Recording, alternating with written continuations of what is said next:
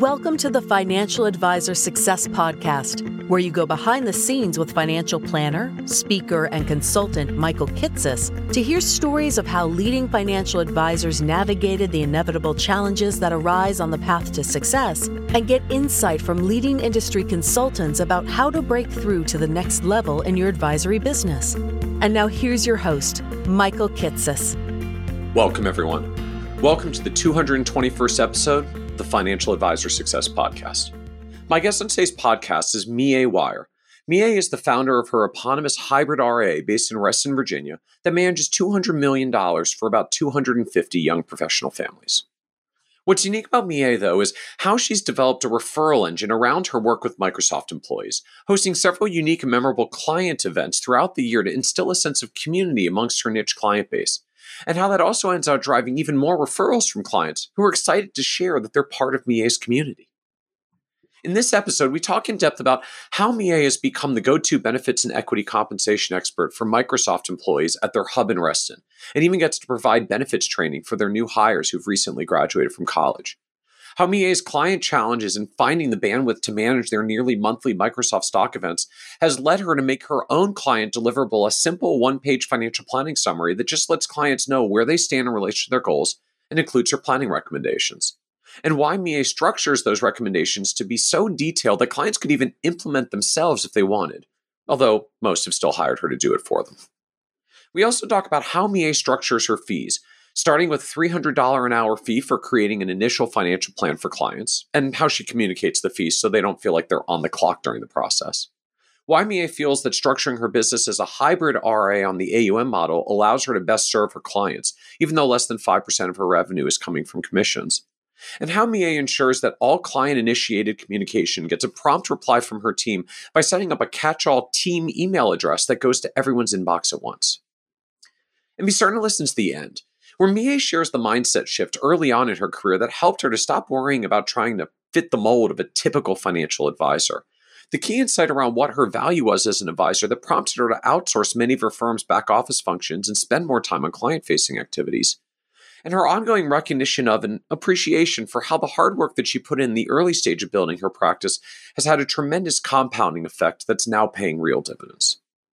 And so, with that introduction, I hope you enjoyed this episode of the Financial Advisor Success Podcast with Mie Wire. Welcome, Mie Wire, to the Financial Advisor Success Podcast. Thank you. Thanks for having me. I'm I'm looking forward to today's discussion, and and w- one of the themes we've had on the podcast in in in recent weeks and months is is all the different ways that we find the clients that we end up focusing in and specializing in. Some some advisors could you know start out from scratch like I got a vision of who I'm going to go after and I'm going to go after them and they they like define their niche and plow in from the start.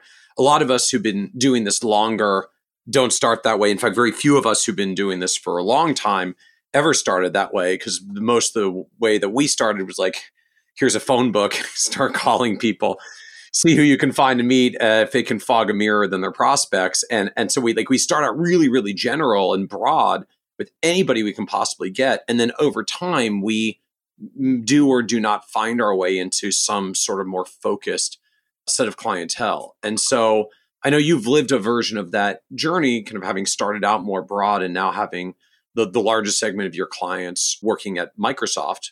And so i just i'm i'm excited to kind of talk about what that what that evolution and journey looks like in a business, an advisory firm of, well, starting out as so many of us starting out, figuring out how you have something more focused, building through referrals into a community that way, and you know all the other stuff you have to do in, in growing and scaling the business along the way as well. Yeah, absolutely. So I was just going to say to, to get us started, can you just share with us a little bit of your advisory firm as it exists today and just paint the picture for us of of Mie Wire Financial Advisory? Sure, sure. At this point, there are six of us, and two of us. I have a business partner, Minor Karlik, and she also is part owner of the firm. And she and I are the main advisors at this point. She's been with the firm for 11 years. And then the rest of the team mostly is helping us with, you know, client services and support and so on. There are let's see, there's five of us who are local to the area. We have one team member who has always for the most part, lived and worked uh, remotely from Arizona.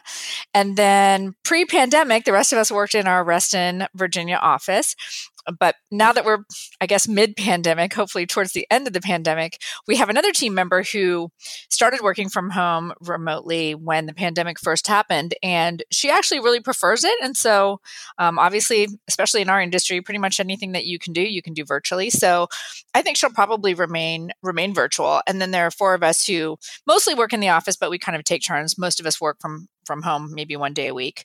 And I would say, you know, our client base is definitely, I don't know, I guess when I talk to other financial advisors, I think the biggest difference that, that I see between our client base and a lot of other financial advisors client bases is that our client base is very young. Most of our clients are probably between like 25 and I mean it's pretty broad 25 and 55 but we have mostly working families. Like we don't have a huge huge segment of clients who are already retired. And we have a big initiative I guess. It, you know I've always been very very enthusiastic and motivated to work with younger clients just because you know, I, I feel like what you hear so much as an advisor when clients come and see you is, oh, I wish we would have met you 10 years ago. I wish we would have met you 20 years ago. I wish we would have met you 30 years ago. So from day one, we've always had a big initiative where we tell our clients, look, you know, if you send your children in to work with us, we will do their financial plan. You know, normally we, we bill by the hour to do the initial plan. We'll do their financial plan for free if they're a client's child. And you know, m- most of our clients, when their children get their first job, the first thing they do is they you know send them over to us, and we want to get them started on the right foot. And even though they aren't big dollar clients, you know, we just feel like it's it's good practice. And of course, everyone gets older and makes more money and saves more money is the goal. So, so we consider it an investment, you know, in the future of our business. And then, so our, our, other than that, I would say our big focus is we're definitely planning focused. Every client that comes in as a new client, we do a financial plan up front. These days, I feel like we have a lot more clients who are interested specifically in financial planning. We, have been getting a lot of that the last maybe 18 to 24 months. Because, uh, uh, sorry, just like getting more inquiries for financial planning, or is that tying to what's going on with the pandemic? Or you said, I guess 18, 24 months goes back a little bit further than that. Is that like a broader shift that you just feel like you're seeing that consumers are getting more aware of wanting a financial plan? Yeah, I think I feel like it's been more pronounced in more re- recently where you know, I'm sure you can't be a financial these days, financial advisor these days and not notice that, you know, the message I feel like that has been is being put out there, especially to the younger generation, is anybody with a phone and an app can be an investor and become a millionaire by trading on their phone. So I feel like, but I feel like even those investors get to a point where they realize, and you know, most people in the last year or so have done extremely well, regardless of how they're investing, just because the market has been very cooperative. But I feel like even those clients, especially if they're fairly, you know, in this area, we have lots of clients who are high earners and fairly affluent, even if they're pretty young, they sort of realize, okay, maybe they think they can do a great job trading stocks on their phone, but that doesn't really help them make decisions about should I be doing my Roth 401k or pre tax? Or, you know, am I saving enough for my kids' college? Should I use a 529? Am I going to be able to retire at 55 or am I going to have to work till 65? So even I think we have a larger number of clients in recent years coming to us saying, I feel like I'm doing a good job. I'm in quote unquote investing my money, but I really don't have a plan and I don't know if I'm doing things right. And so, whereas it used to be that the typical process 95% of the time was they come in, we do the plan for them, and then we manage all of their assets. I feel like more recently we have a lot more clients where they come in, we do the plan, they pay us for the plan, and maybe we invest their assets, but maybe we don't. And and some of it is that a lot of our clients are younger and some of them just don't have a lot of assets to manage. And then frankly, a lot of them, especially in this area, you know, typical DC area family, you know, two spouses working, kids, parents, like kids at home being schooled now because of the pandemic, right?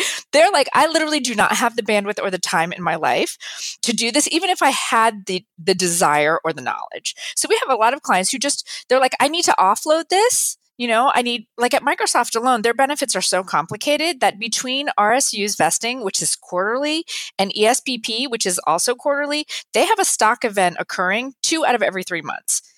And that's not not even thinking about the 401k and the after tax and all the other stuff they have going on. So a lot of them are just like look i just need help with this. I don't have the bandwidth. I'm like you know i'm getting a thousand emails a day and i'm working 60 hours a week. And you know those are kind of our our deal clients. You know we like working with really smart people who who save well they get it they have a plan we come up with a plan together we all agree on it but they want to sort of offload or outsource some of the day-to-day management because they they don't have the desire or the time to, to do it on their own. So that's kind of our you know our bread and butter.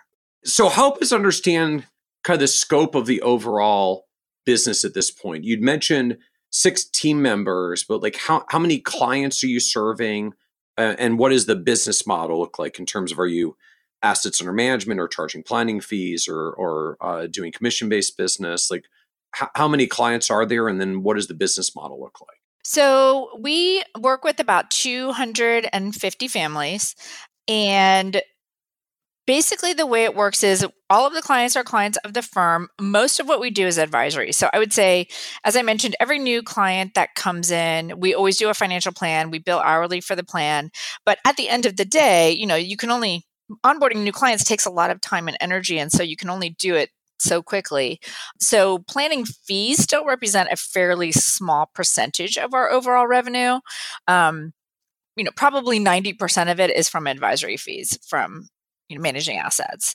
We do the only situations where we typically have any kind of commission based business are you know we live in virginia virginia has a college america 529 plan which is run by american funds you know which you can't do in an advisory type of model. So in that situation if we're managing a 529 for someone we have that commission based structure with American funds. And then the second thing is, you know, from very early on when I got into the business, I had my insurance license. And there was a period of time where, you know, I know lots of advisors like to advocate for, you know, to be able to say fee only. But if we say fee only, then obviously we have to outsource, you know, certain things like the College America, life insurance. And I just found that you know, if I outsource my life insurance or long term care insurance and other you know insurance business to someone who sells life insurance or insurance for a living well guess what? They're going to sell insurance for a living which may or may not line up with what i was recommending to the client. So you know in certain situations where the client has a need and we can we can help fill it we do also do life insurance and long-term care. We actually do a lot of long-term care not because i like it. I mean i i you know having long-term care insurance conversations is one of one of my least favorite things to do but i have i found over the years that if we weren't having that conversation with clients nobody was having it with them. Except maybe their captive insurance agent who is trying to make a commission by selling them a policy but so yeah. So that's also a very i would say small percentage of our of our revenue from insurance based products but where we see a need or our client has a need we, and it's something that we can help with then we generally will will do that as well. But i'd say 90% advisory at this point and and then what's the total AUM base of the firm if you're built mostly in an advisory context? Um, it's about 200 million. Okay. So just sort of doing rough math, like about 200 million, roughly 250 families. So kind of that that average client is call it roughly $800,000, obviously with some bands around that, but is that fair to think of in terms of who's the who's the typical household, kind of lots of half a million to a million dollar house clients? But we have a pretty big range, you know, because as I said, I guess I consider like kids of clients also part of that same client family, but we have individuals who have very small accounts with us, mostly you know children of, of clients. And then obviously we have a few outliers who have very large portfolios with us but yeah I, that's probably pretty close. So i'm i'm curious more about this model of how you're doing planning and how you're charging for plans. That you said you you're charging like every client goes through a planning process. They're all billed separately for the planning. They're billed on an hourly basis. Can you can you share with us a little bit more just how that works? Like literally just we're going to do a plan for you and at the end i'll i'll send you an itemized bill for x dollars an hour and and track how many hours we did. Do you set a a flat, flat planning fee up front or or are you just literally billing by the hour and we'll see what it comes up to Yep. I mean, that's we give people a quote. And the biggest difference, I think, in the quotes that we give to people are obviously if it's a single person, usually it's it's going to be less complex and less take less time. If it's a Microsoft person, it's going to take less time because we don't have to do any research, you know, on the 401k funds or the HSA or, you know, that's all stuff that we already already know.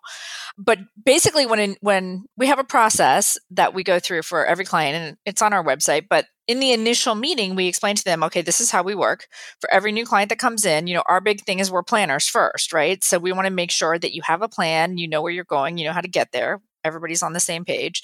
So when we do the initial plan, we bill by the hour for the time it takes us to do the plan. I mean, one thing that we did from the beginning because I always hated it where you know you send an email to your attorney or you're on the phone for five minutes and a week later you get a bill. like I never wanted to have that kind of feel for my clients because I always wanted them to feel like if they're in a meeting with me, like we have an intake meeting where we ask them a lot of questions and gather information about their goals and all of that. I never wanted them to have that sort of clock ticking over their head where they're like, well, I better get through this quickly because I'm going to get a bill for it. So I always tell them, you know, when we have our initial meeting, look, we don't bill for emails or for meetings or for phone calls. We basically just track the time that we spend working on your actual plan. We did find that because we have more clients now than we used to who just do planning and you know planning takes time. Even though we have team members who will do like the data entry into money guide and that sort of thing so it's not like the planners in the firm are doing all of the leg- legwork it's still a fairly time intensive process. So we did increase our fees a little bit and we you know we used to kind of loosey goosey kind of track our time and i think we were kind of consistently underbilling people so now that we have more clients who come in who do the planning process or may or may not have us manage assets, we definitely have been a lot more stringent about making sure we actually do bill them for the time that we spend because it is so labor intensive and we are not necessarily as often as we used to going to be managing assets for those same clients. So, yeah, we basically track our time that we spend while we're working on, you know, their money guide. We use money guide for planning when we're working on the recommendations, when we're doing research, and then when we do the delivery meeting, which is when we go through money guide with them, we give them all of our recommendations. We give them an invoice and it's just broken down into like two parts. You know, time that we spent on the software part of it with Money Guide and all of that and then a, a, separate item for the time that we spent doing research and you know putting together recommendations that kind of thing. And then they just pay us you know we have a system through our, our broker dealer and they pay us online for the planning and then we tell them at the very beginning you know down the road when we decide after the after the delivery meeting the next meeting that we have is called the regroup meeting and that's where we basically say okay how are we going to go forward? And in that meeting you know we tell clients at the beginning if you just want uh, to use us for planning services and come back, you know, once a year and we look at your 401k and rerun your numbers and so on, we'll just bill you. In that case, we will bill you for the meeting time as well as the the back time that we spend preparing for your meetings and so on.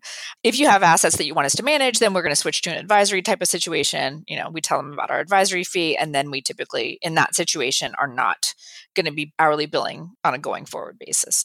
So, I curiosity, what are you doing to like just to literally track time when you're doing this? I know this is a challenge for some firms of just remembering to track it or where you track it, or I've seen some firms start trying to get like the the software the lawyers and accountants use for their time tracking. Yeah, I mean ours is much less. In.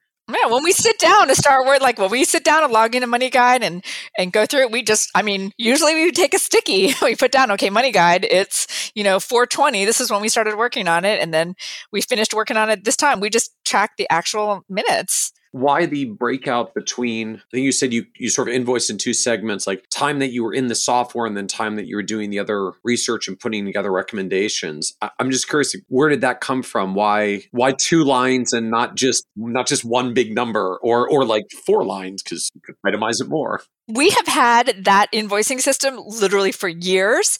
And if i'm trying to think back to sort of how, honestly i probably just came up with it at the beginning. I felt like just having one category was too vague, right? Like if I was a client, I'm just like, okay, well, so they spent three hours on my plan. I don't know. It feels a little bit like we're obscuring information somehow. So I feel like more detailed is better. Like, you know, usually when you get an invoice from your attorney, it says, okay, you know, answered client emails this many minutes, research this, or you know worked with colleague on this and it's fairly detailed. Ours is not that detailed but i feel like having it split out at least the client kind of gets an idea that oh okay that software program that they went through with us they spent this much time you know inputting data and working with that software program and then they spent this much time you know researching our investments and our asset allocation putting together the recommendations or whatever research we had to do. I, I sort of i think i initially thought that that was a good like in my mind a way of how i split out the time working on it so that's probably how I came up with it. Have we revisited it recently? Not at all. So well, if if it's working and they're not complaining, it's working and they're not complaining. Yeah, this is true. This is true. It's and, not broken. And is there like a standard rate that you're billing at X dollars an hour? Yeah, we bill at three hundred dollars an hour, and we usually quote people you know, three to four hours for a plan. Uh, so that that's typical, like th- three to four hours for gathering and I guess so. What is that including the meetings of gathering the data and then presenting, or that's just the no? So it's just that's just the actual like you know working in Money Guide, putting together recommendations, that kind of stuff.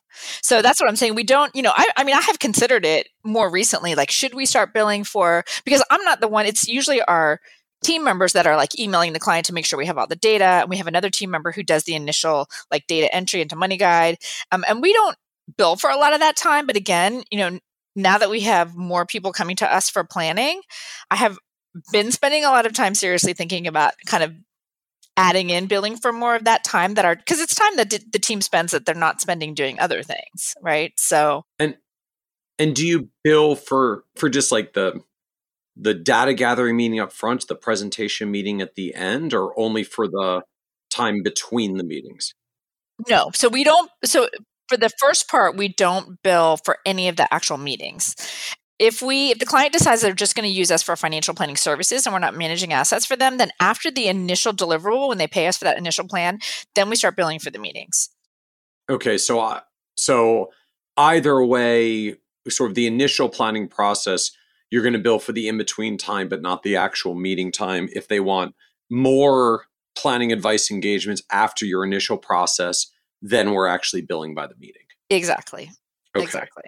Okay. And, and I guess that was under the auspices that, at least historically, they were usually becoming clients by the end of the they were becoming ongoing advisory clients by the end of the meetings anyways and so you weren't as concerned about billing for the meetings exactly exactly the, that's how it kind of started out but the more that they're being planning only the more that you're looking at billing for all the time increments right because we're not getting compensated any other way so yeah and and then how do you actually handle billing? You said you you've got an online system. Yeah, Advisor Group, who's our broker dealer owner, has an has a system called Equipped, and so as a courtesy, we email nowadays because it's all virtual. We email like a PDF of the invoice to the client, and we just tell them this is for your records.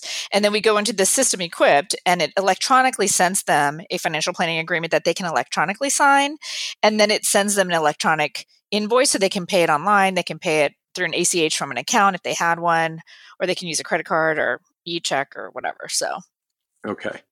Okay. And that, and that's all part of the, the broker dealer system that's part of advisor group system that they make available to you. Yes. Yes. It used to be people would just give us checks. So share with us a little bit more what your financial planning process looks like. Like if I'm a, a client, I say, you know, Mie, I want to come on board and, and work with you.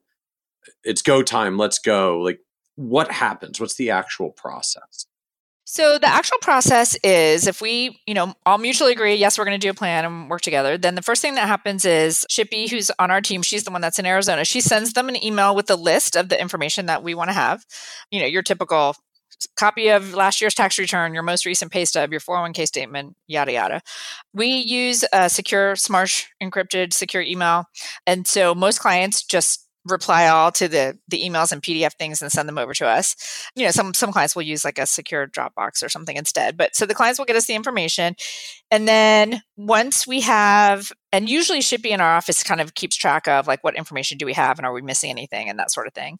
And then it used to be that what we would do is we would wait until we had all their information and then we would send the calendar link for them to schedule their intake meeting.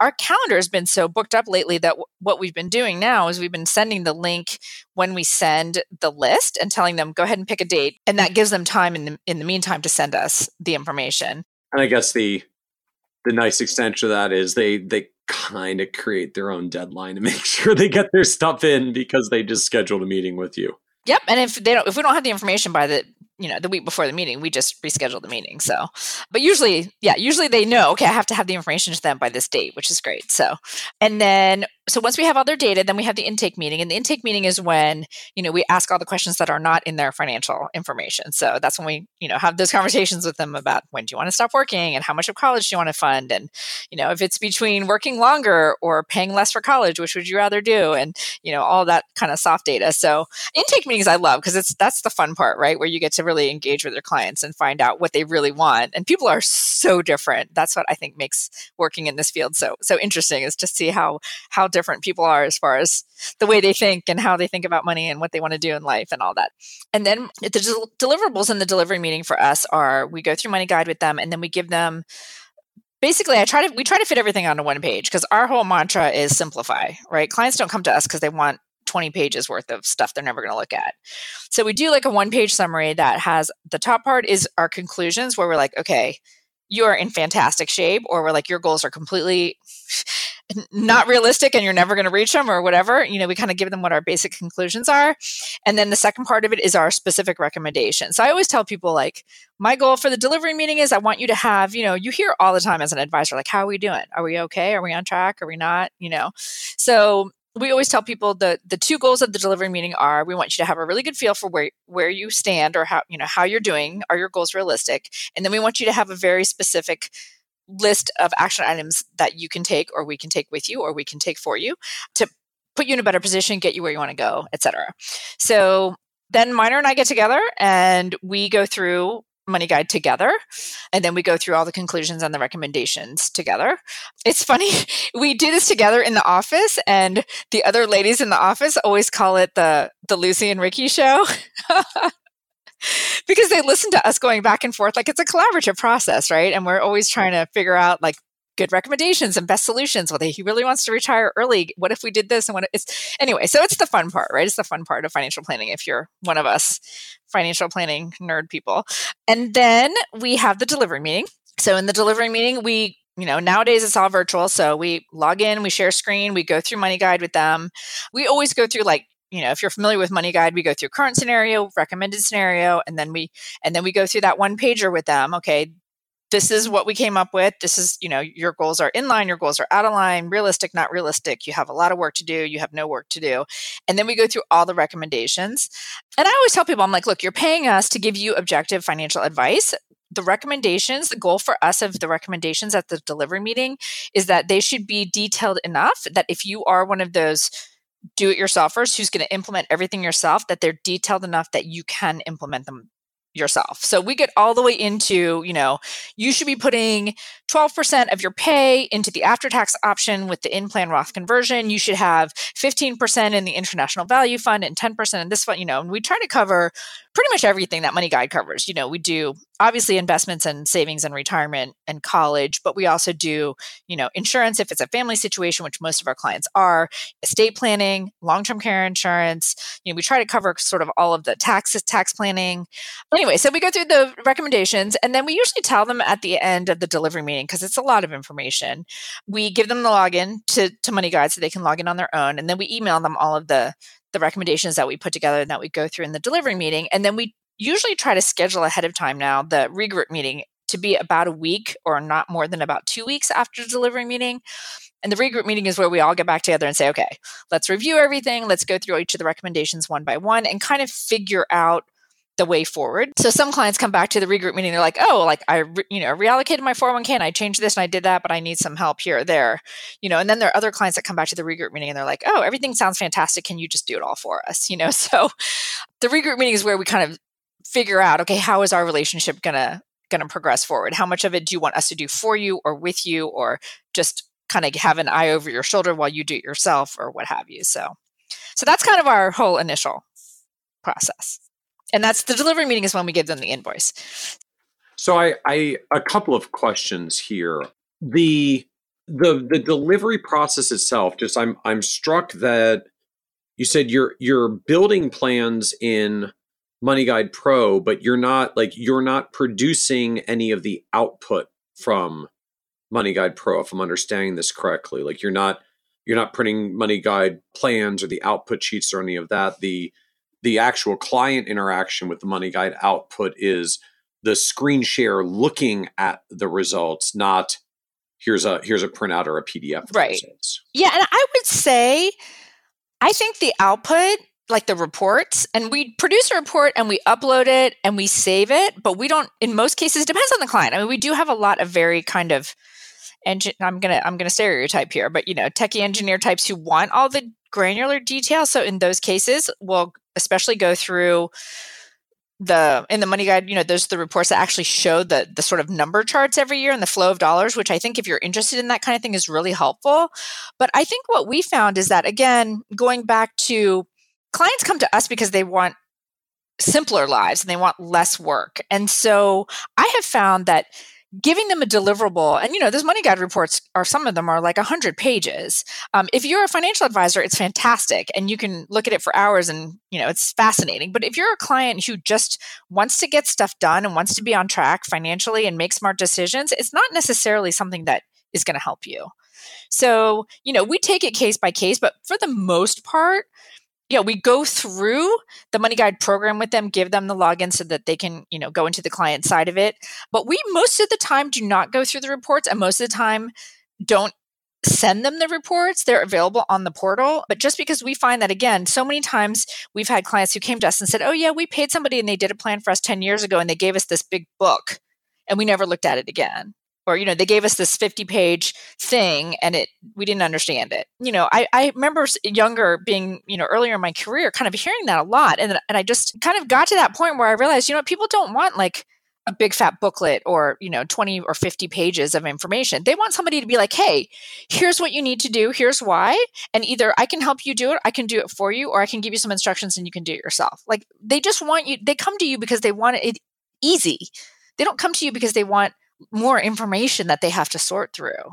But I, I find it striking as well that, I mean, to take the other extreme of this, right, I, I could also say, great, well, then just like literally just produce the one page output of the conclusions and the recommendations and let's just you know let's just tell them the punchline and and and move on from there but i'm i'm struck that like you are still showing money guide output I, I guess if only for the you do still have to prove it to them that you that you did the work and did the analysis. Even if even if they're not going to take it with them and do anything with it you got to at least prove it in the meeting so that when you give them the one pager at the end they can actually trust that you did do your homework. And that's why i think i like going through money guide with them because i kind of like them to see like we tell them when we're when in delivering we're like this is the exercise that we go through like as advisors to kind of come up with these recommendations. So we want them to see like you said because sometimes you know, sometimes we go into a delivery meeting and tell clients, hey, you guys are doing a fantastic job. You can, I'm, i mean, I'm oversimplifying, but you know, you can make these tweaks or rearrange this stuff and you're going to be great.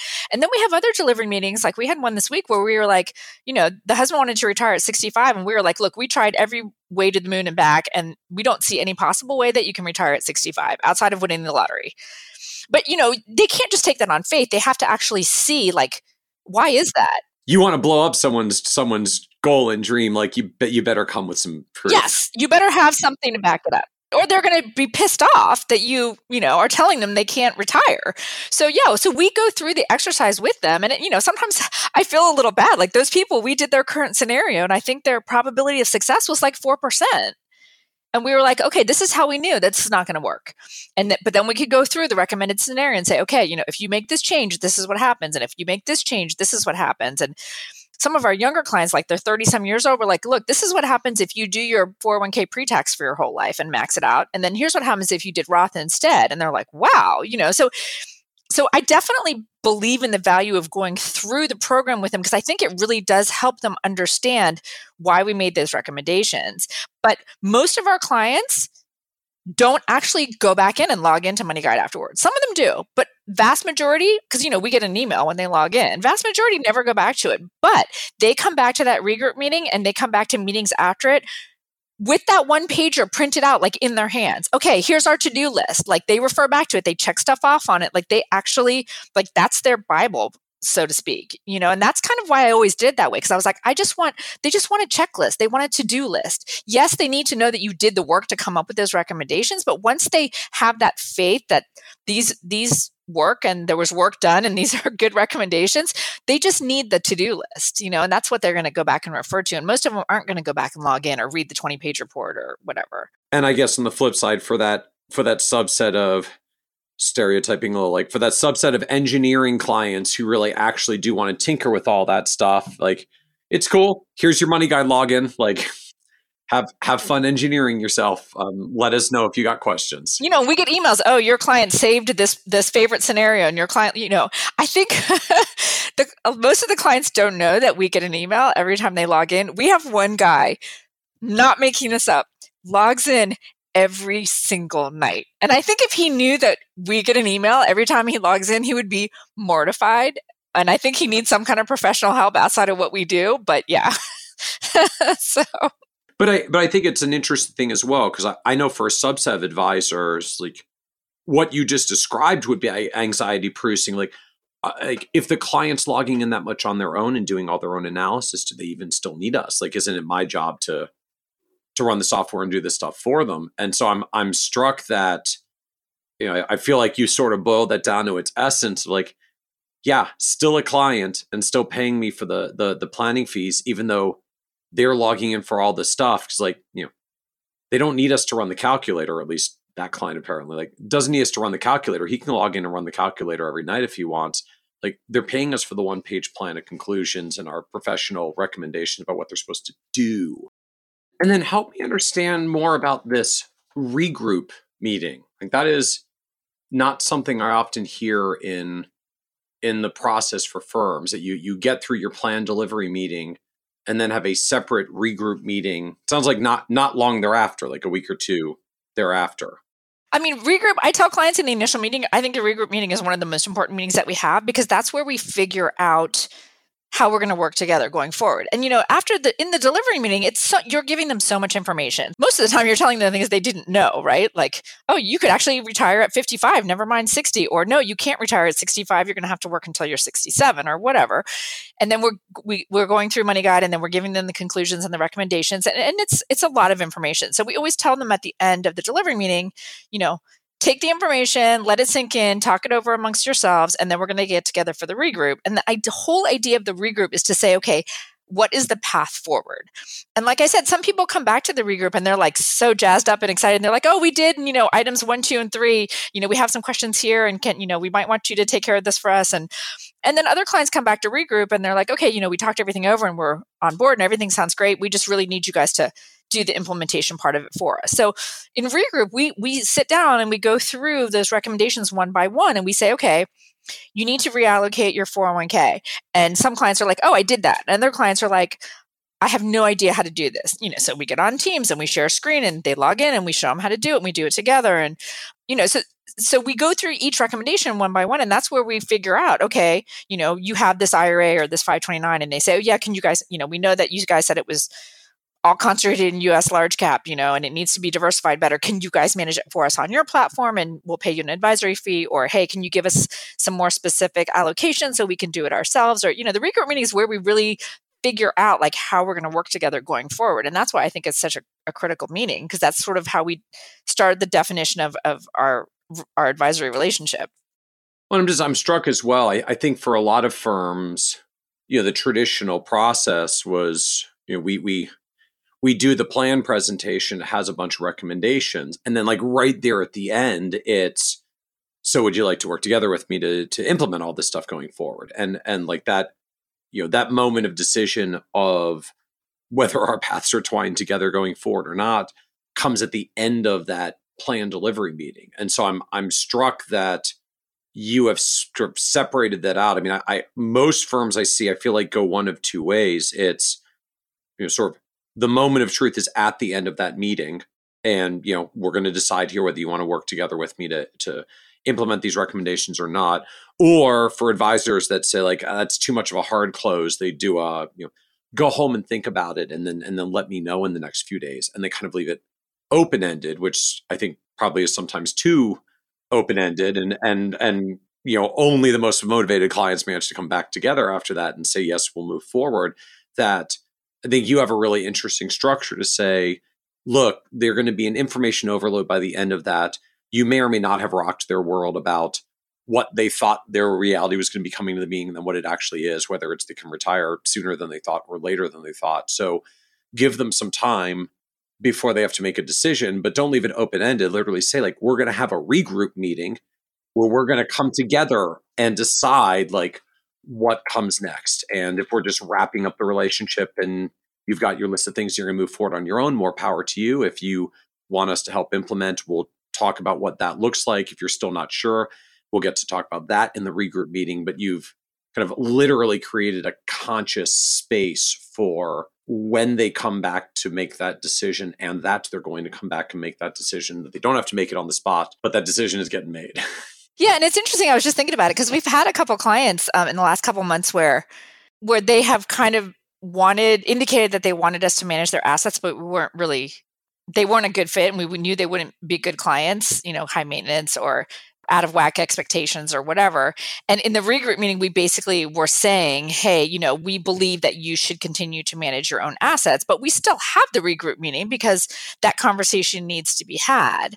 It's interesting, just in the last couple months, it's funny because I was telling you that, you know, these days I feel like we have more people who don't have us manage their assets, but we also have more people whose assets we don't want to manage, partly because of the way things have been over the last year or two. Like we, you know, one of the people that we flat out, I guess two of them actually, where we flat out basically had to say we we we don't want to manage your assets or we aren't willing to manage your assets where it's because they they've been doing kind of a lot of this individual stock trading and you know oh i made 4000% on tesla last year and like we felt like the way that they thought investing should be done and what their expectations were based on just their experience maybe in the last year or so made them not good candidates for our you know we take a passive approach. It's it's the tortoise not the hare. And we are like we're asking for trouble to try to manage these people's assets with the way that they think you know investment management is supposed to go. But obviously we still have a regroup meeting and we go through all the recommendations and say you know we're always here. If you want to come back to us for planning work or you want us to rerun your plan or what have you, we're happy to do that and and bill you by the hour. But we're not going to manage assets for you.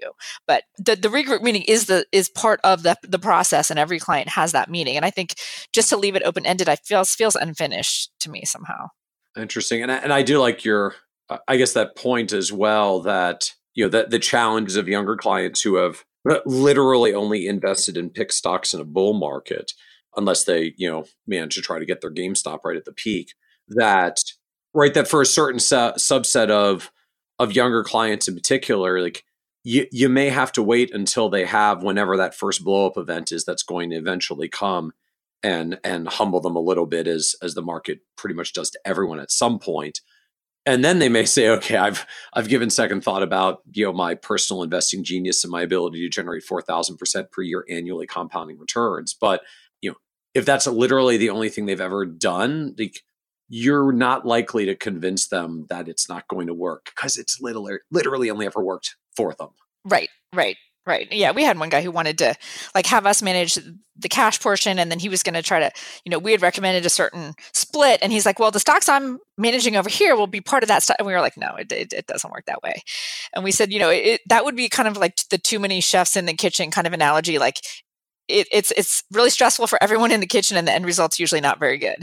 So we were like, you know, for some, and we tried to explain to him. For him, it was more of a personality thing. It, he just was too interested in having his own hands in the pot, and we're like, that's fine. You know, I mean, it's money; it's a very personal thing, and some people are not going to be comfortable, kind of saying you know what i'm going to offload that or i'm going to outsource that part of my life and and we get that and you know our solution is not the best solution for everyone and and so then talk to us a bit about the the investment management process for clients that do decide to come on board and work with you. Like how does that work? What do you do? So we work with, you know, Buckingham Strategic Partners, which was with us, we were originally with Loring Ward for like 15, 16 years. Was with Loring Ward, sucked up into Buckingham Strategic Partners with their acquisition two or three years ago. Okay. So most almost all of our assets are on the Buckingham slash Loring Ward platform. And so, you know, it's a very passive, hyper diversified asset class strategy, regular rebalancing, and we basically outsource all of the administrative and the, you know, the billing and the rebalancing and everything to to Buckingham. So, you know, we have sort of one offs here and there, like 529 accounts and some emergency fund type of service type of accounts that we set up for people. But other than that, it's mostly all on the Buckingham platform. And so you said you were with, well, I guess, Buckingham, then Loring Ward for almost 16 years. So by by TAMP standards, that was actually pretty early to be to be into TAMP world back in the you know, the mid 2000s. So, like, what led you down that road to to decide to go that route and not not build portfolios yourself or you know what did it for me? So when i first came in the industry it's kind of what you were talking about. People clients came to us or we went out and found them at that time to basically quote sell them mutual funds right? And as you said it was building portfolios. So it was kind of doing research on morningstar and trying to pick like funds that had good track records with good managers even though everybody knows past performance is not indicative of future results. And you know we spent a lot of time trying to pick and choose fund funds and fund managers and then you know when things don't go well then you're defending performance or lack of, thereof and that for me was a challenge eh, because of course as time went on and the internet became more prominent you know clients had access to the same information that i had access to for doing the research. So i was like where am i providing a value right? This is before we did a lot of really comprehensive planning. So clients were coming to us for investments and i was like well where's my value in providing investments to clients? That was the first thing. And then the second thing was in 2000 2001 2002 you know the market was tanking basically every year three years in a row. And the, the, the clients that i had that were nearing retirement i was i was a little bit panicky about okay i don't really have you know a system in place to help clients who were nearing retirement. You know i knew they needed more diversification. I needed knew they needed some sort of a more systematic program that incorporated things like rebalancing and income portfolios. And but i just was basically picking mutual funds. And and after going through those 3 years where the market was basically you know declining in double digits every year multiple years in a row I, I was you know at a loss that there's there's got to be some better way to do this. And i was on an advisory council for for Woodbury, my broker dealer at the time. I don't even remember if they were Woodbury at that time. We went through a bunch of iterations, but and some of the guys I was on the council with had worked with Loring Ward for years and they were like, "Oh, you've you know, you've got to talk to these people. They have a great, you know, program and system." And that's kind of how I got introduced to it. But once I, you know, it's kind of like the whole drinking the Kool-Aid thing. Once you kind of get the program and the system and kind of the research behind it and and it, it, it all makes sense. And I started out by just moving my clients who are kind of nearing retirement over to that platform because I thought, oh, this makes a lot of sense for those people. And then when the market started to do really well, my main motivation at that time was to help protect them from some of the downside that they had experienced during 2000, 2001, 2002. But then when the market even when the market was doing well, a lot of my portfolios that I had with Loring Ward were actually outperforming the ones that I didn't have, you know, for younger clients. And of course, when you're working with asset class portfolios, you don't ever really have to have a conversation about defending underperformance or, or lack of performance because you're invested in, in in the market. So, you know, you're kind of invested in your benchmark. So you don't have to spend time trying to defend, you know, management or performance. So anyway, over time I just sort of gradually ended up transitioning almost all of my assets over to that platform after that. So that's kind of how it all got started. And and do you ever look in today's technology driven world of saying, "Hey, I think I can just buy some rebalancing software and do this myself internally"? Do you ever look at no bringing it back in? nope. I mean, I have colleagues. Obviously, there's people in our industry that do it, right? And then I see, you know, what they go through every quarter, billing, rebalancing, all the work. Even if you're using quote unquote software, for me anyway, I, I have no desire to I have no desire to take that stuff in house. I mean, I'm just, I'm not, I'm a control freak about many things, but I want to maximize at the end of the day the time that I can spend doing what I love, which is working with clients. So, because people ask me the same thing, they're like, why are you with a broker dealer? Why aren't you just an independent RIA? But in my mind, that's just more work, you know, compliance, all of those things. And I, I just really want to, I've, you know, Woodbury has been very, very good to me for more than 30 years. And they pretty much let me, you know, run my business and do my thing, but offload some of the you know compliance and the back office and all of that stuff. And for me working with buckingham is the same kind of thing. They take a lot of that sort of administrivia that you can outsource off of my plate. And i you know even today with a, a team of six you know managing people is not my forte and and i don't enjoy it at all. You know i just want people to who are very self-motivated that can do their own thing that don't need somebody looking over their shoulder. So the more things that i can sort of get off the plate of what we do every day so we can really focus on clients and client experience and anything that I feel like is getting us closer to that is something that that I'm going to want to do.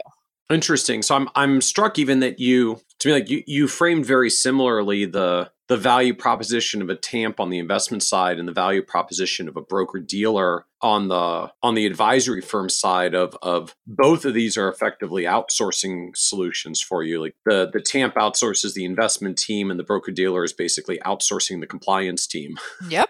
I mean, in a nutshell, I would have to agree with that. Yes.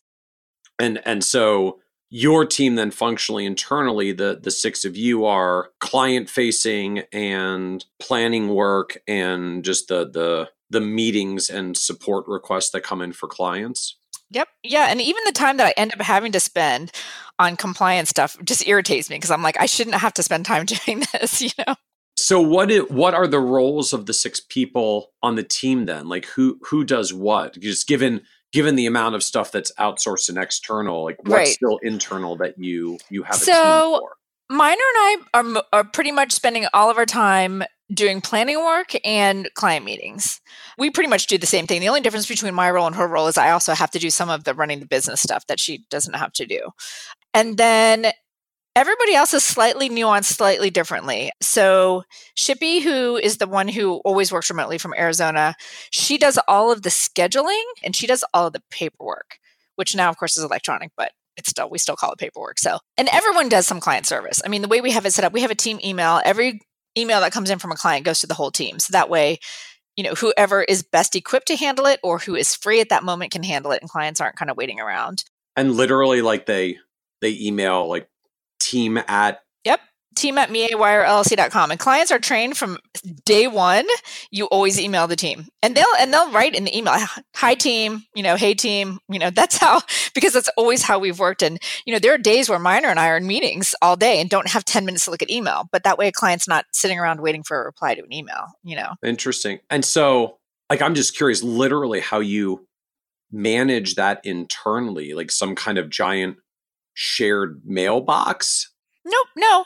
Smarsh sets it up so that every email that goes to the team email, I get it in my inbox. Minor gets it in her inbox. Deb gets it in her inbox.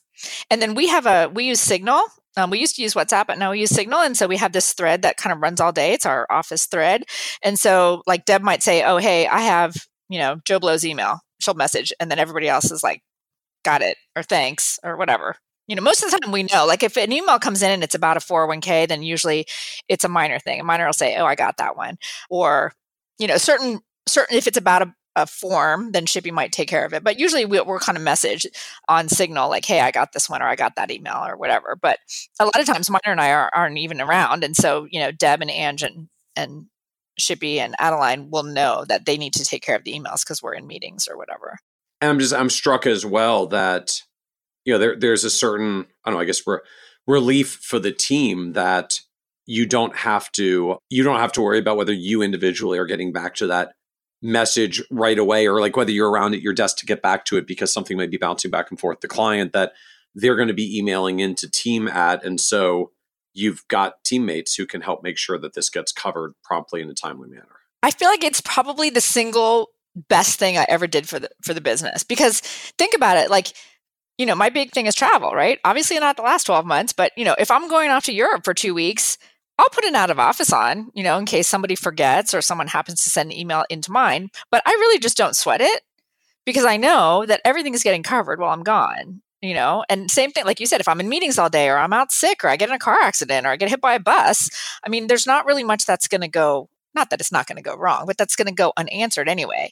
And you know if clients consistently like sometimes clients will forget and they'll send an email to me and when i reply i always cc the team and i just always put in the email hey make sure you always cc the team that way if i'm stuck in a meeting you won't be waiting around for somebody to get back to you you know and clients realize they get much better service because of it Yeah, I mean, you just have to point out, like, I'm. This is just literally so that you get a response faster, and then they and then they do, and then they do. Like, no offense, right? Just we're we're caught up in meetings for a while. At some point, they realize, like, oh, I sent an email to Mie and CC'd the team, and team replied before Mie. Like, it doesn't take that happening very often. Before they're like, I'm just going to email team because that's Yes. always gets back to me it's fast. fabulous and it's great because i always wanted to train them I, you know i kind of I, I tell people this funny story all the time but it's so true it I had the light bulb moment when I was pregnant with my daughter, who was my first child, and I went in to see my OB.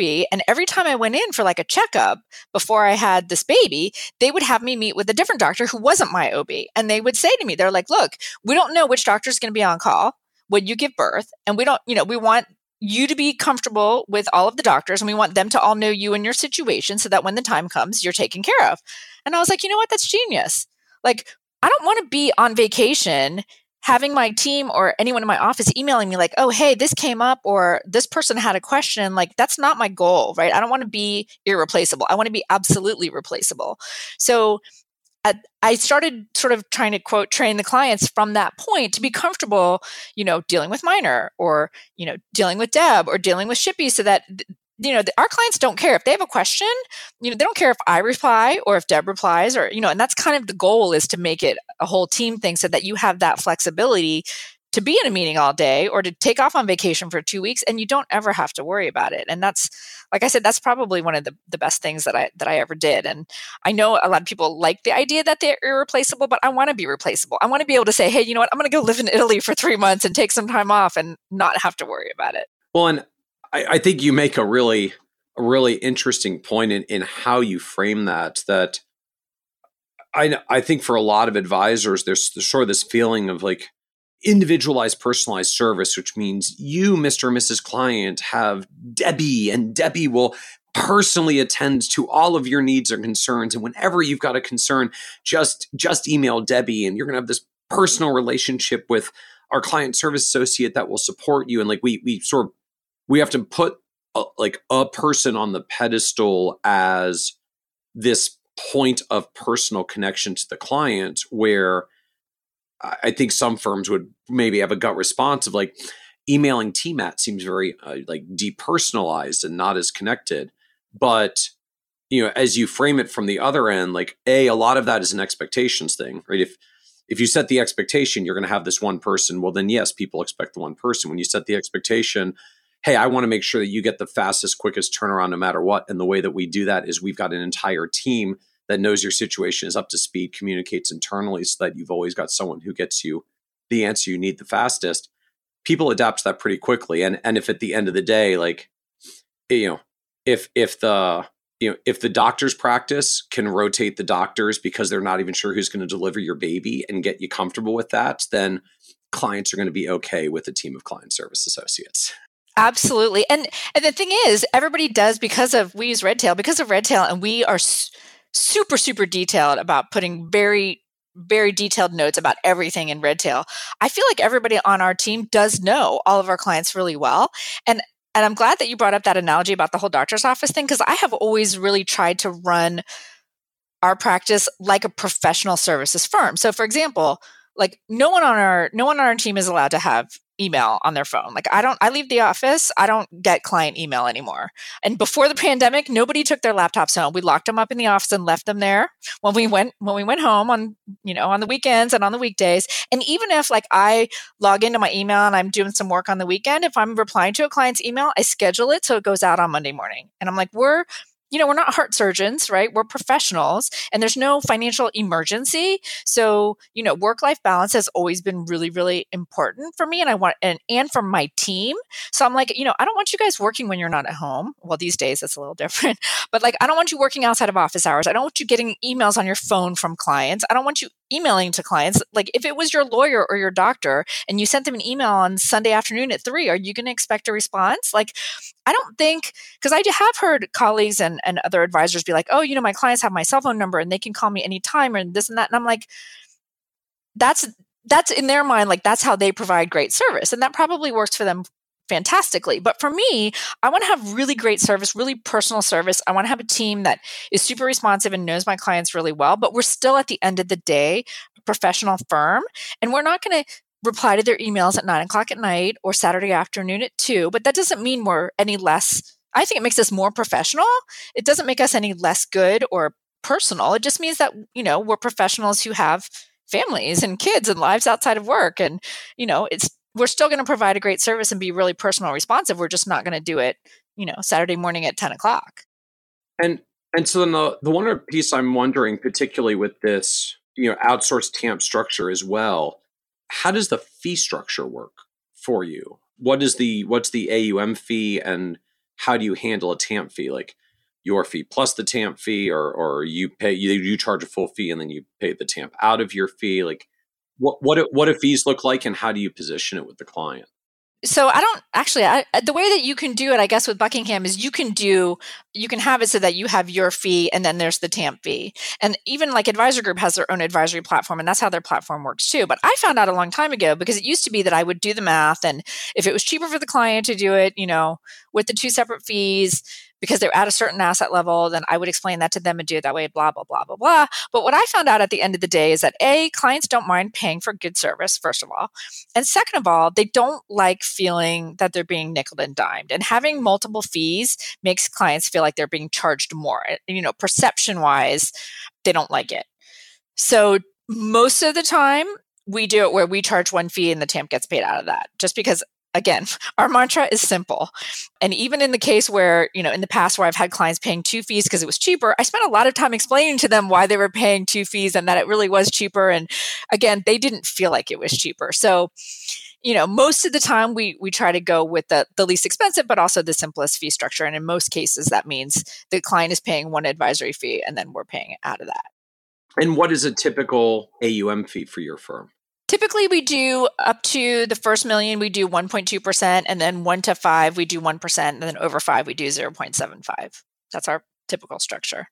Talk to us now about where, like, where do clients come from? Where, where has it come from that you built 250 families and, and 200 million of, of assets under management in the, in the business?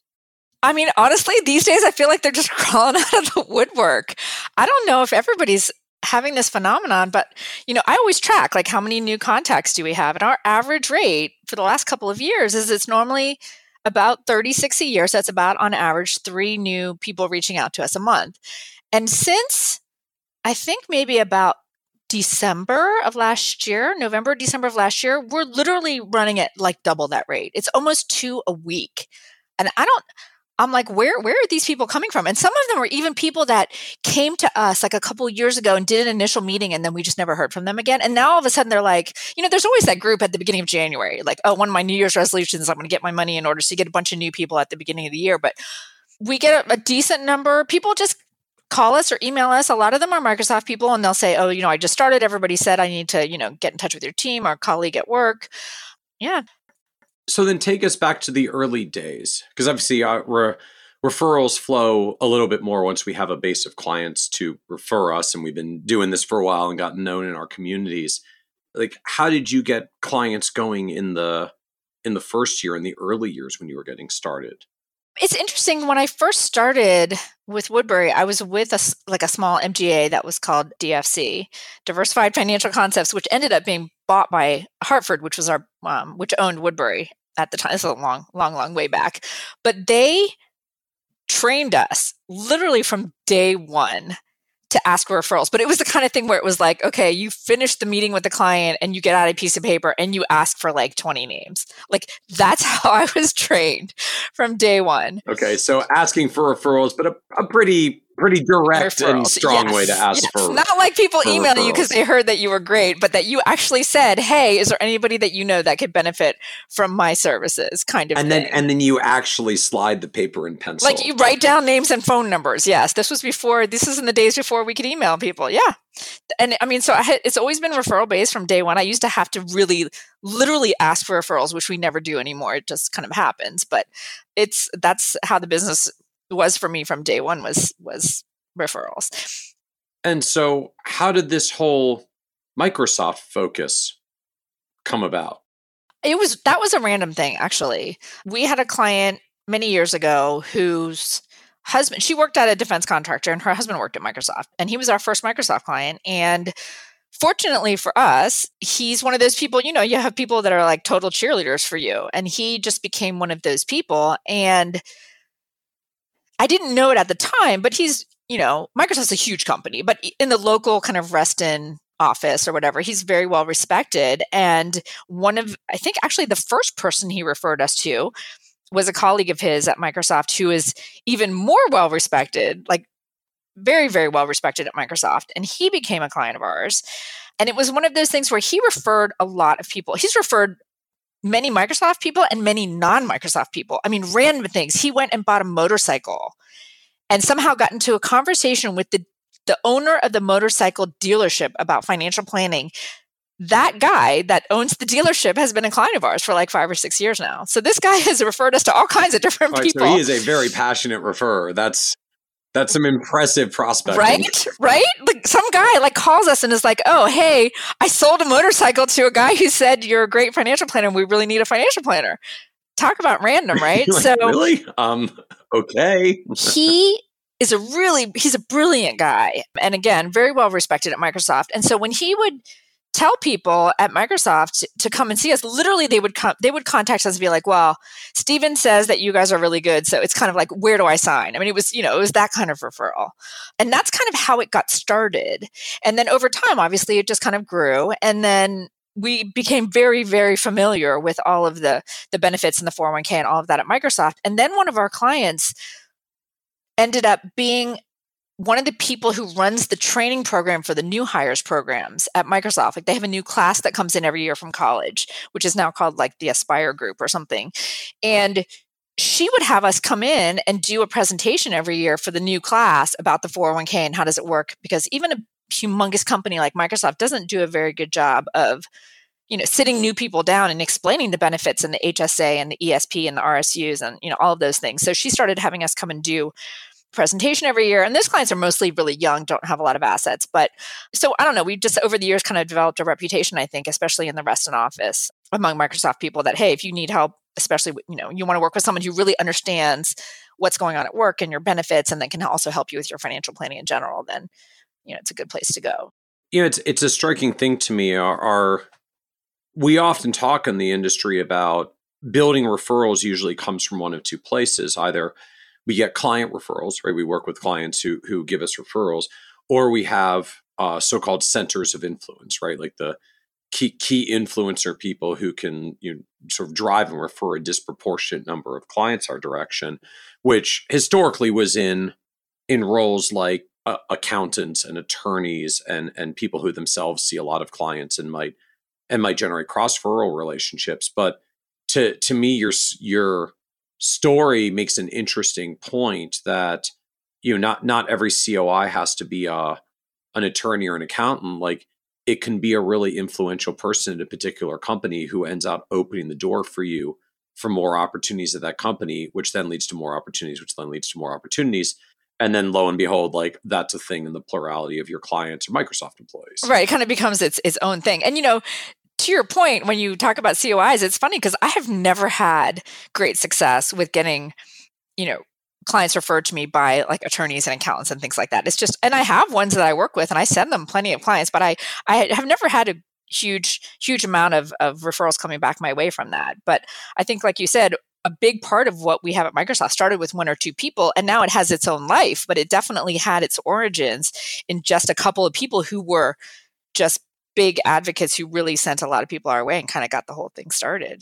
And so, what does asking for referrals look like for you at this point? You know, you'd said like you you got trained in the appreciated appreciated working with you. Would love to work with some of your friends and family. Slides over the piece of paper. If you could just list your friends and family here. Oh, and make sure you put their phone numbers. I don't forget the area code. That whole thing we did so long ago in the dark days you know, if, if you've sort of been steeped in this world of asking for referrals, like what does that look like for you now? I mean, we don't ask anymore. We we don't say anything, and like they're just. I mean, it's crazy, right? I mean, it used to be a thing when we first started with the Microsoft thing. We had a dinner every year for our Microsoft clients, and it was kind of like a reunion for them because a lot of them work on client sites, so they don't see each other that often. But obviously, most of them know each other because they've all been referred by each other. So it was kind of nice at our Microsoft dinner every year. It was kind of like a big reunion for a lot of them. They'd be like, "Oh, hey, haven't seen you in ages," and you know, I used to make like I want people to know that we really enjoy working with clients like them because obviously you want to replicate your best clients. And our Microsoft clients are clearly some of our best clients. You know, intelligent people, high earners, very busy. Like it's a good client profile for us. And we offer a lot of value because we know their stuff really well. So I used to make jokes like at the dinner when I, you know, get up at the beginning and just thank everybody for coming and all that. And I would make a joke about, okay, you know, we've we filled the room at the at the restaurant because you know our dinner would be sometimes be like 40 or 50 people and i would make jokes like okay our goal is to you know have to fill up the entire restaurant. So i think i always not so much anymore because now we don't see people in person as often but i always tried to make it a point to make sure that those clients knew that we wanted more clients like them. I think when you get into a situation when you have a really good niche and you know that market really well you know you don't uh, you don't have to ask anymore because we don't ever ask anymore but we get people contacting us every week saying hey you know we were told we should come see you or you know we're looking for a financial advisor. Can you help you're the, us? you're the person. We heard you're the person because when when you're the person in the in the community just you're you're the person.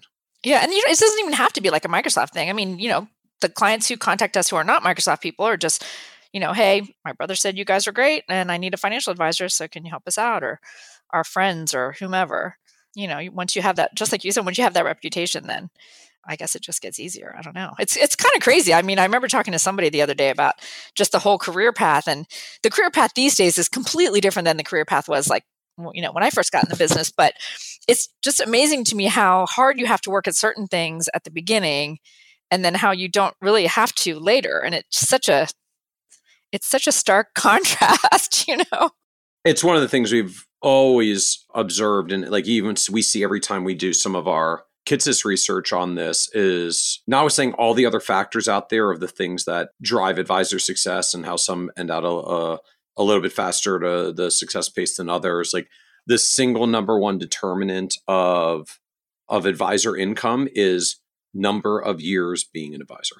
Like literally just time in the time in the business is like literally mathematically the number one most predictive thing of of advisor income because we just you know expertise accumulates and compounds relationships accumulate and compound reputation accumulates and and compounds and assets accumulate and compound. Just like all of these things add up that when you've been doing it long enough with enough time at some point a lot of outbound efforts turn very inbound and a lot of growth starts compounding with bigger numbers because that's how compounding works. And all of a sudden, the results become very outsized in the out years. I'm sure you've talked to plenty of advisors yourself over the years who are who are not seeing the flow and pace of referrals that you are of like what is so different about what's going on there because we all say we give great personalized customized individualized advice to our clients and we have great service like we all say these things not everybody's getting referrals the way that you're getting referrals what's different I feel like for a lot of our clients, they feel like they're part of a group, like part of a like a special group. Do you know what I'm saying? It's like that belonging thing. And I think part of that is client service, part of it's client experience. We not so much this last year, but we do tons of client events, usually like 8 to 12 a year where most you know 90% of it is just purely social. You know we do a cherry blossom picnic every year where we charter buses and get bento box lunches and bus everybody down to the tidal basin to have a picnic and eat sushi under the cherry blossoms. And we do you know pumpkin picking at great country farms out out in bluemont and we do wine tastings and just fun a lot of our clients have kids so we do a lot of family stuff. But i think that besides just great client service i think clients feeling like they're part of something is is part of it you know, and I think when people feel like they have some kind of experience or some part part of a group that they're in and they they think it's a great thing, they want to share it. And I think that's what makes people enthusiastic about you know anytime you have a great experience at a restaurant or whatever and and you want other people to have that same feeling or that same experience then you're going to tell them about it i think it's that's it that same sort of like hey this is something really cool and we're part of it or we get to have part of this experience or you know some of our clients have gotten to know each other at our client events you know be, because you're actually doing them regularly enough that it's it's literally like a regular community gathering. Like oh, when, we when you're coming together monthly, us. Yeah, and they're like, "Oh, wait, we haven't got the invitation to the cherry blossom picnic yet. Like, when is it?" You know, like, yeah. So I think that you know, I think that's that's a part of it, and it's not something that's really easy to put your finger on. But I think, I think, I think that, and then combined with, I'm very much one of those people who figured out. I mean, it took me probably ten or fifteen years, but I kind of figured out somewhere along the way that people work with you because they like you, and you don't have to be like the quote unquote typical financial advisor. You don't have to be a certain way that you think people perceive that you need to be. And I think if you just are yourself and your own personality, assuming you have a decent personality, then people are going to like you for that. And I think that one thing that our team does really well is that we really show to our clients that we really care. Like we really, really honestly care about our clients and we'll give advice that's completely financially going to not be in our best interest but obviously if we believe that it's in the client's best interest for whatever reason like i think clients get a really good sense for that we really care about them in so many different ways like we show it in many many different ways and and i think that that goes a long way towards you know making clients very likely to refer us because I think they feel that from the beginning and they're like, these people really want to take care of us and they really care about us. And that's, again, it's a very kind of loosey goosey kind of thing, but it, it's a feeling that people have. And I think that's what kind of keeps them here and makes them more likely to send other people to us. Well, I'm struck as well because for a lot of advisors I know, particularly I think ones that have sort of a, a community of clients they serve, right? Like a a niche like yours where the clients may may know each other as well or or may not or may or may not want to get to know each other as well because they've already got these other overlaps that I feel like sometimes there's a fear of will it be awkward if I mix all these clients together and they they they all know each other and now they'll know that they're all my clients as well and that we sort of share this thing in common.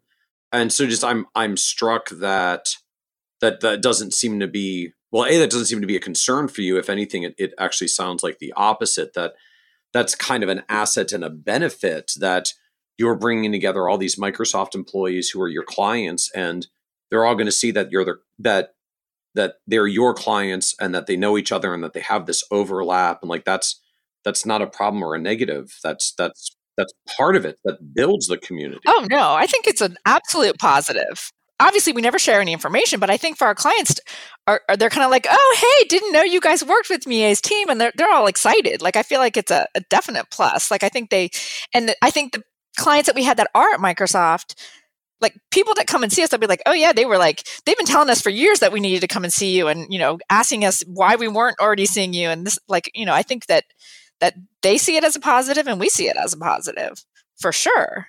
Interesting. So you know for for all of us who are feeling anxious like uh, about that i guess that that that may be in our heads or we we need to we need to get over that. I think so yeah i think so.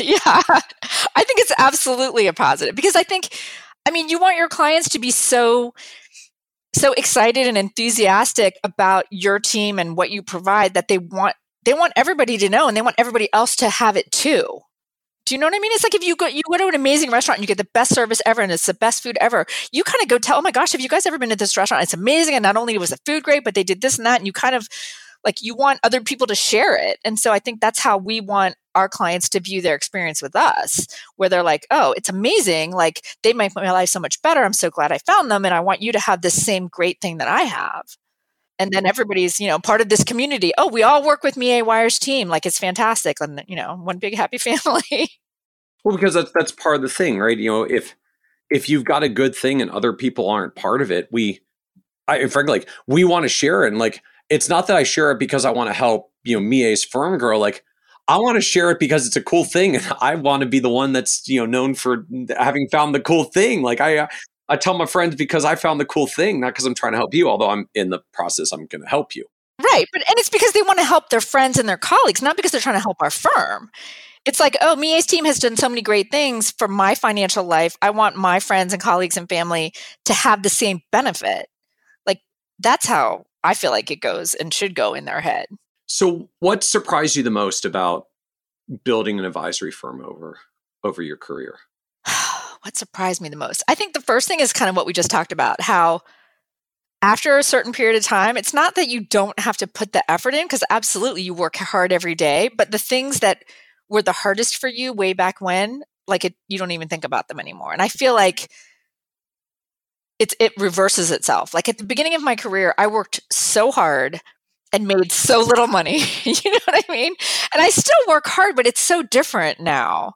You know, the things that stress me out before it was like, where's my next dollar, my next client going to come from? And now it's like, okay, how do I how do I make sure I ha- we have the bandwidth on the team to handle all the work that's coming in? Like it's so it's such a different place to be. And the thing that stressed you out the most trying to find clients is now something that you don't even have to think about. They just come. Like that always like that never ceases to surprise me. And I remember I used to have conversations about it where I was like, you know, sometimes I would feel guilty, like, oh, it's almost like not like it's too easy, but it is kind of too easy in a way.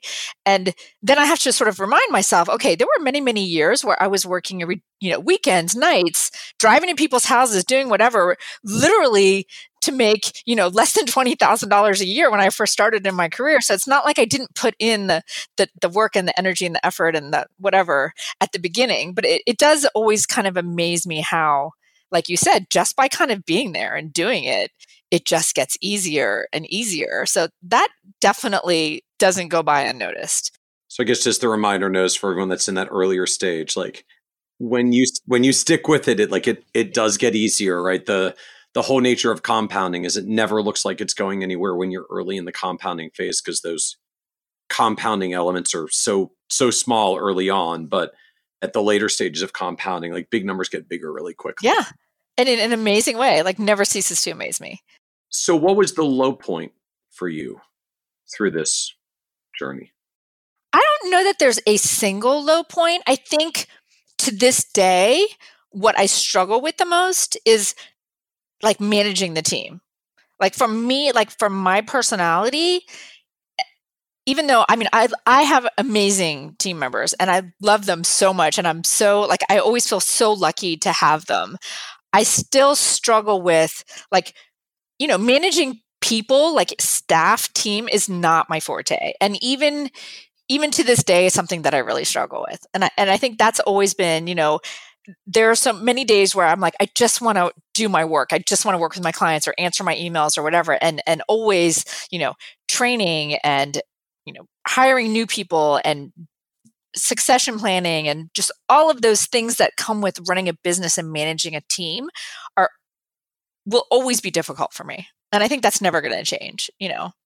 But I guess that that's part of the the appeal for you and everything from what a broker dealer platform provides to what a what a TAMP provides. It's it's it's not literally the like in-source versus outsource. Is it more cost effective to hire and train the staff versus having it done externally? It's it's my practice got bigger, so there needs to be more people doing more things. I just don't want to hire them and manage them and train them. so y'all y'all y'all deal with this and so as you look back, like wh- what do you know now that you wish you could go back and tell you from 20 something years ago when you were getting started? Two, I think two things. I think one is the point that I made a few minutes ago about, you know, when I came in the industry, it was 30 some years ago. You know, it's still a very male dominated industry, but at that point, I would go to broker dealer conferences and I was like 21 years old, female, in a room of like 800 50 plus white males. You know, Woodbury's a Midwest firm, so very stark kind of stereotypes, but I tried really hard at the beginning to quote like fit the fit the stereotype. And it was difficult because I was, you know, in my 20s and a lot of the cl- prospective clients I was talking to were like my kids are older than you are, which was true. They were, right?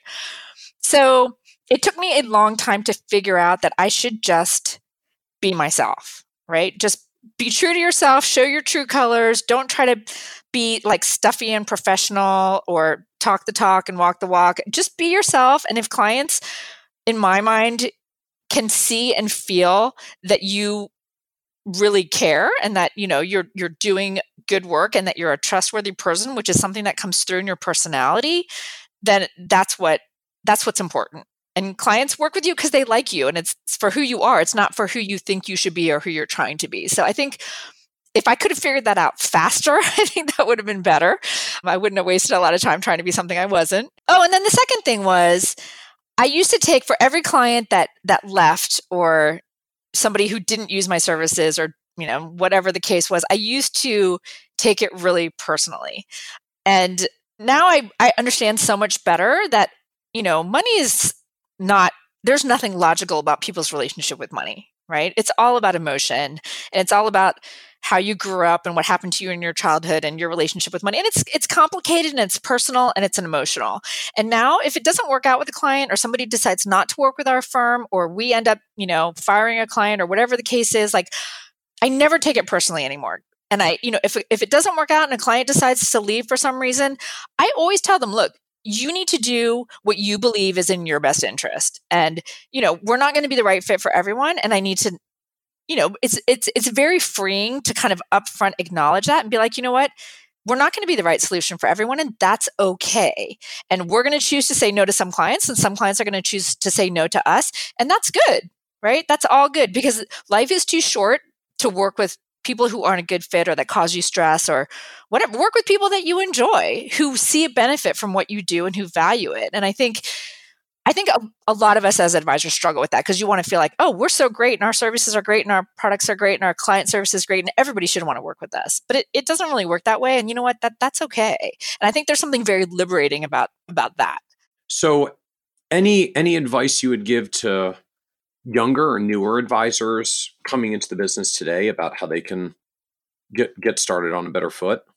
I think I think what I would probably say is that given the way the industry is going, you know, obviously I think it, it makes sense to focus on planning and and really dive deep into providing value in the areas that you can provide value and don't waste a lot of time and energy. You know, like clearly we outsource most of our actual investment management because that's an area where we feel like, okay, we can outsource it at a good price. It's a great thing for our clients and it frees us up to do the things that our clients are paying us to do. And I think that's an important thing to figure out. I feel like a lot of advisors who struggle these days are struggling because they're putting themselves out there as investment managers. And I don't think there's a ton of value for clients in that. And I think that's going to continue to be the trend. So I would say planning first.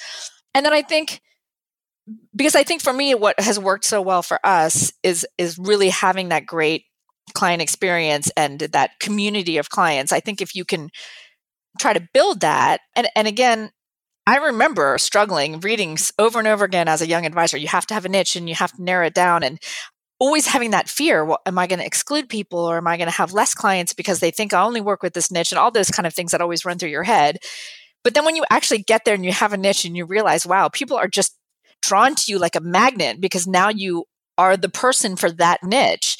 And it doesn't mean that people that aren't in that niche aren't going to come to you. It's just going to give you something extra. I think getting there faster and building that that sense of community or that being part of something special around that can be super valuable. And I think a lot of people miss that and I think it's a much slower road if you don't have that. So as, we wrap up, this is a a podcast about success and and one of the themes that always comes up is just the the word success means very different things to different people, uh, sometimes different things to us as we go through our own stages of life. And so, you know, someone who's built, I think anyone could objectively call a very successful advisory firm with, you know, several hundred clients and several hundred million dollars under management. How do you define success for yourself at this point? Uh, I would say two things. One is I have always really enjoyed working with clients. And so kind of waking up. I mean, I love what I do and I get up in the morning and I'm excited to go to work and I love my clients and I love my team members. And I think for me, part of success is still really enjoying what I do. And I think, you know, when the day comes that I'm not enjoying it anymore, it means it's time for me to go. so having that and and also having a what I consider to be a really great like work life balance. You know, I raised a family with two kids and did the whole thing all while building a firm and was able to do it. And i don't i don't feel like you know everybody has bad days but i don't feel like i work harder or have more stress than someone who does something in a different kind of career than i do. And, and i feel like i was able to do build a firm because it's my firm and uh, you know I'm the one who kind of structured it in a way that worked for me and that worked for my life. And when my, when my kids were young, I worked from home and, you know, did my client meetings around my schedule and that kind of thing. I feel like and to this day, you know, having a good work life balance. I mean, when things get busy, you do extra work, but for the most part, I feel like, you know, like I said, I'm not, I'm not working like some of my Microsoft clients. I look at how, you know, they're kind of working nine o'clock at night or weekends or whatever. And most of the time I'm, I'm not, you know, I'm choosing when I'm working and not when I'm not working, I, I'm not working. So that to me is, is part of my kind of success definition. And then I also remember when my, when I was much earlier in my career, and I think I maybe only had one or maybe two people on my team when I first started, you know, I didn't have like good salaries and a 401k with profit sharing and health insurance for my staff. And I remember setting a goal at that time and I was like, I want to get to, you know, a million dollars in revenue because I feel like when I have a million dollars in revenue, I can have a nice office space, I can have good health insurance for my team members, I can have a good retirement plan with benefits. And I felt like I could have a quote like legitimate business that I could build with team members. And that was a goal that I had. And I feel like getting to that was a for me was, you know, where I feel like, okay, this is a legitimate business and I have good benefits and a good structure and it's a company where people would want to come and come and work. That was a big deal to me. I didn't want to be like you know the advisor with an assistant kind of thing. Like that wasn't my goal. And i want the firm to live on. I mean i have a great succession plan in place. I have no doubt i have we have tons of clients who are in their 20s and 30s i have no doubt that when i'm long gone the firm will still be here and will still continue on for you know hopefully generations after i'm gone and that was also that was a big a big goal for me and having put that into place and having great confidence that the firm will continue after i'm gone is is another thing that i feel i feel good about. Very cool very cool. Well well thank you mia for joining us on the financial advisor success podcast. Well thanks for having me. Want even more ideas, tools, and resources on how to break through to the next level of success as a financial advisor?